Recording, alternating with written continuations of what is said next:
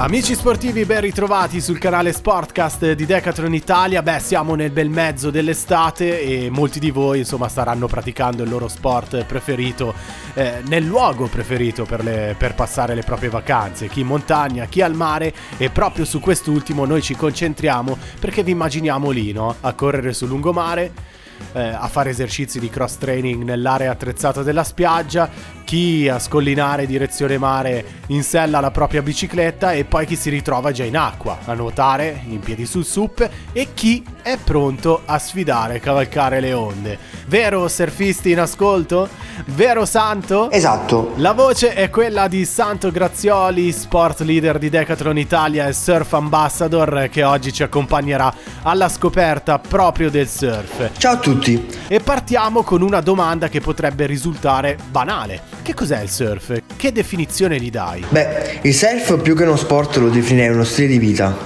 Probabilmente parecchi di voi sapranno un po' cosa intendo. Sicuramente è a tutti gli effetti uno sport perché bisogna imparare delle tecniche, avere un minimo di preparazione fisica, possedere un'attrezzatura specifica e così via. Perché dico uno stile di vita? Perché probabilmente chi non si è mai approcciato a questo sport non può sapere che non è come fare running o andare a giocare a tennis. Che prendi la tua attrezzatura, ti svegli un giorno della settimana, magari quando sei off e vai.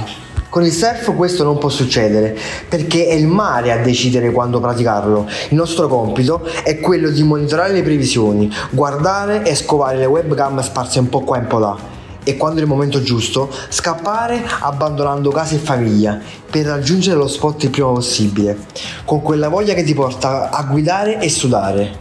E poi ti trovi davanti al mare con i 60 cm di un metro e mezzo previsti, o viceversa.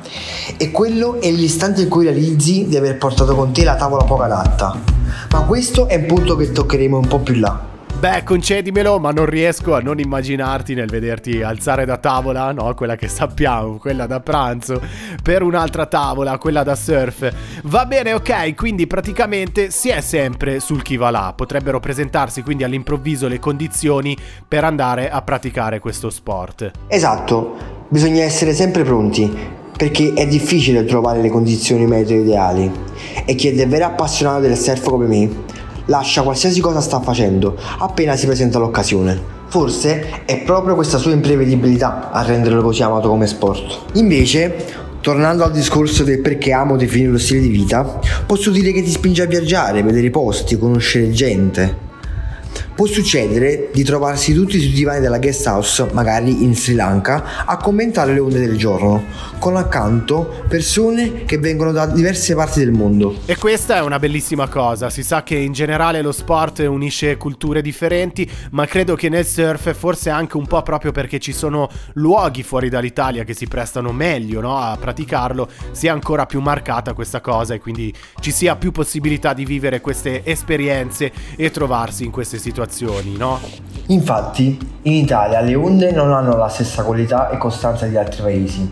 Questo ti costringe a viaggiare e aprire la mente verso altre culture, uscire dalla tua comfort zone e soprattutto ti insegna a rispettare il mondo che ti circonda, anche perché ogni volta ti confronti con un elemento che devi assolutamente rispettare, che ti fa sentire molto piccolo e indifeso, il che ti mette davanti ai tuoi limiti e in qualche occasione ti costringe a superarli, il mare. Quindi è evidente che è importante conoscerlo un po'. Prima di comprendere e studiare tecniche del surf, eccetera, solitamente in fase di approccio, se fatto con esperti, si parte da qualche nozione legata proprio al mare, no? Mi viene in mente ad esempio nel kitesurf che prima di salire sulla tavola si sta in mare con l'imbracatura per comprendere ed esercitarsi con le correnti. È proprio come il kitesurf, è essenziale stare in mare con l'attrezzatura per esercitarsi ed il primo passo è sicuramente quello di iniziare a conoscere il mare e prendere confidenza con le onde. Osservare le maree, le direzioni delle correnti, ma soprattutto l'importante è divertirsi. Per poter vivere queste emozioni ci vuole ovviamente l'attrezzatura muta e tavola. Quello della tavola è un punto delicato, L'errore che fa la maggior parte delle persone che si approccia a questo sport è quello di comprare qualcosa di poco adatto al loro livello.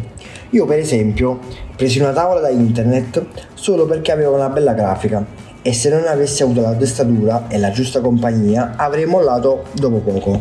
E questo è un errore che spesso si fa in qualsiasi sport, scarpe sbagliate, racchette sbagliate, per fare qualche esempio cose che appagano l'occhio ma che poi risultano inadatte e compromettono anche la performance. Per evitare quindi di fare questo errore è bene sempre affidarsi a qualcuno che pratica questo sport da tanto tempo e che ci possa in qualche modo consigliare la migliore attrezzatura per iniziare ad approcciarci. E, tra l'altro ne approfittiamo perché mh, sul canale Sportcast nei prossimi giorni andrà online proprio un podcast dedicato alla scelta dell'attrezzatura perfetta e che meglio insomma insomma in qualche modo si adatta alle nostre esigenze per iniziare a praticare il surf.